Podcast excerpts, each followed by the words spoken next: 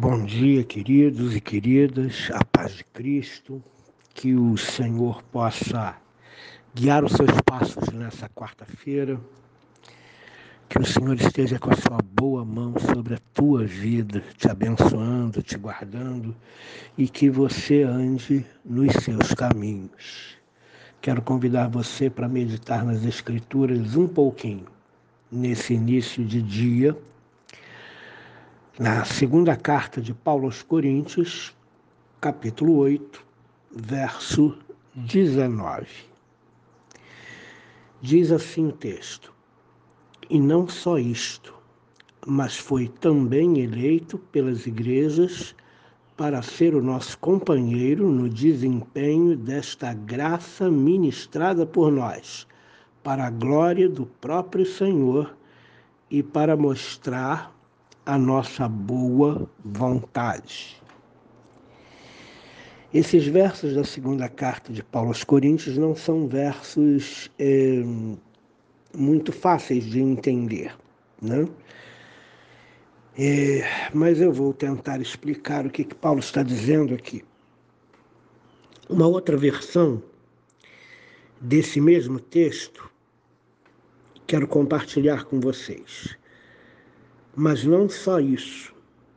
Ele também foi nomeado pelas igrejas para ser o nosso companheiro de viagem ao administrar, ao administrarmos eh, essa obra graciosa para a glória do próprio Senhor e para mostrar a nossa prontidão em ajudar. Queridos, Paulo fala de quatro coisas nesse versículo. Quatro temas ele menciona aqui. Primeiro, o primeiro tema que ele menciona aqui é o envolvimento das igrejas elegendo aquele irmão anônimo para ajudar na tarefa do levantamento da oferta para os pobres em Jerusalém. Então, o primeiro tema desse verso é o envolvimento das igrejas. As igrejas tomam iniciativa e elegem o, o, o irmão que é louvado por todas as igrejas, que Paulo não coloca o nome misteriosamente, para que ele não só eh, fosse a Corinto com Tito, mas também eh, fosse a Jerusalém com Paulo levar as ofertas é, tirando assim, né, o foco de Paulo, tirando a responsabilidade única do apóstolo Paulo, pelo qual ele poderia ser facilmente acusado de estar ganhando alguma coisa por tanto esforço que estava fazendo. Em segundo lugar, é, ele fala do ato gracioso. O ato de dar é um ato gracioso. E ele usa essa expressão referindo-se ao esforço para o levantamento da coleta para suprir as necessidades dos pobres em Jerusalém. Em terceiro lugar, ele fala que todas as coisas precisam acontecer para a glória de Deus. Tudo aquilo que realizarmos tem de ser para a glória de Deus. Esse é um princípio colocado nas cartas de Paulo. Todas as nossas atitudes, todas as nossas obras, elas precisam ser feitas para a glória de Deus, ou seja, Deus precisa ser glorificado em cada palavra ou movimento que fazemos. Em quarto lugar, Paulo fala da nossa responsabilidade humana em socorrer o próximo. Né? Fazemos todas as coisas para a glória de Deus sem esquecer da nossa responsabilidade humana em socorrer o próximo. A responsabilidade de socorrer o próximo é o que nos qualifica como humanos. Ok?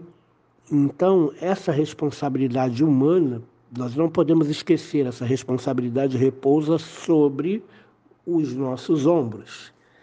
Eu quero hoje me ater nos poucos minutos que me restam, para falar sobre o primeiro ponto, o envolvimento das igrejas.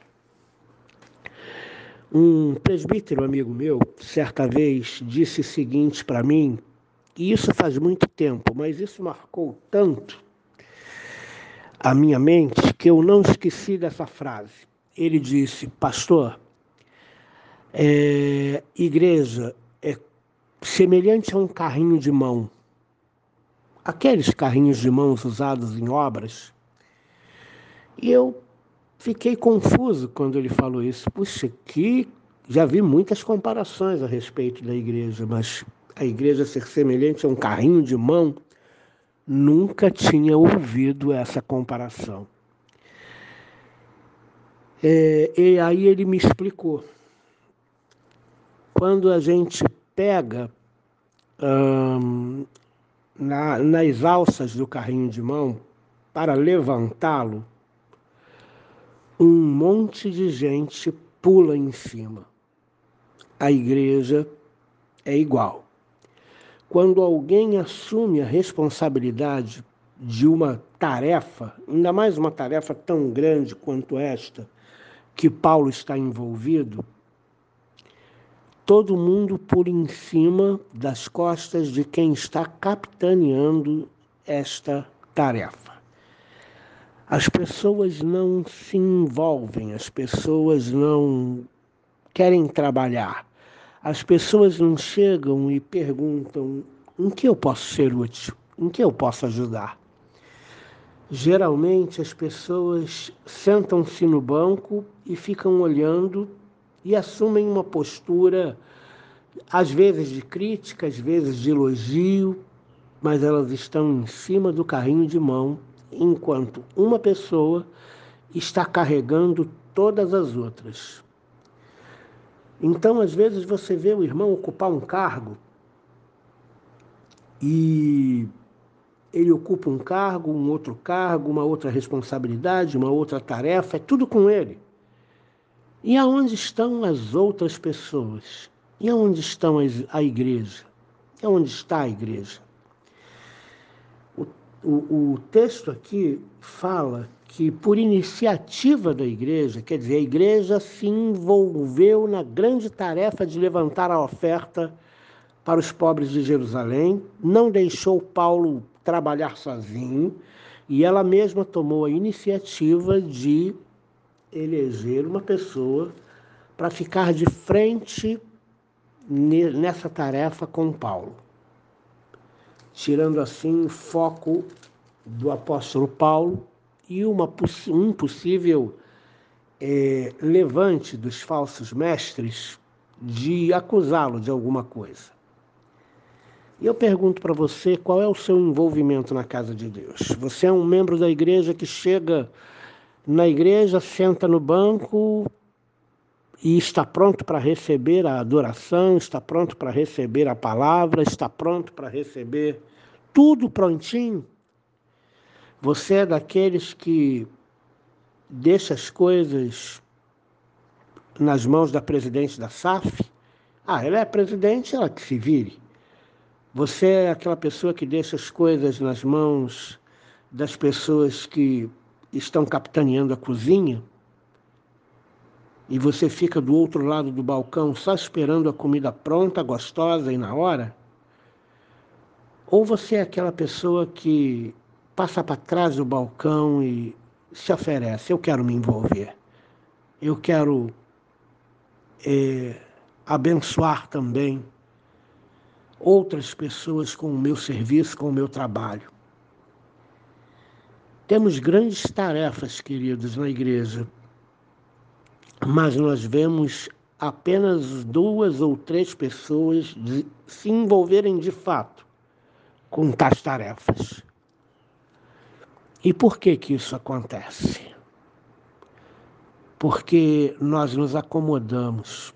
Quando alguém pega no cabo do carrinho de mão, a primeira coisa que fazemos é pular em cima do carrinho de mão e nos sentarmos, porque tem outra pessoa carregando o carrinho. Eu quero exortar você para se envolver hoje. Eu quero exortar você para dar uma olhada na sua vida quanto ao seu envolvimento na igreja. Você é responsável por quê na igreja? Você trabalha com que na igreja? Você auxilia quem na igreja? Ou você é daquela pessoa que só senta no banco na hora do culto, quando o culto acaba, você se levanta satisfeito, alimentado e vai embora e você não presta serviço e você não se envolve e você simplesmente não se importa como aquilo é feito, quais as dificuldades que envolve, será que tem gente suficiente trabalhando naquela área na igreja? Eu quero exortar você a se envolver. Aqui nesse belo texto, nós vemos, dentre outras coisas, o envolvimento da igreja na grande tarefa que Paulo tinha de levantar as ofertas para Jerusalém. Eu peço a você que olhe para você mesmo, olhe para a sua postura e atitude na igreja e comece a se envolver, comece a oferecer o seu trabalho, o seu serviço, a sua ajuda, porque isso faz parte de servir aos irmãos. Deus abençoe você nessa quarta-feira. Querido Deus, que nós possamos entender que a igreja somos nós e que as coisas não nascem prontas, elas precisam ser construídas e que nós tenhamos a iniciativa, como tiveram essas igrejas do texto, de tomarem uma parte da responsabilidade, tomarem uma parte do trabalho, se envolverem com a tua obra. Por favor, que seja assim em nome de Jesus. Amém.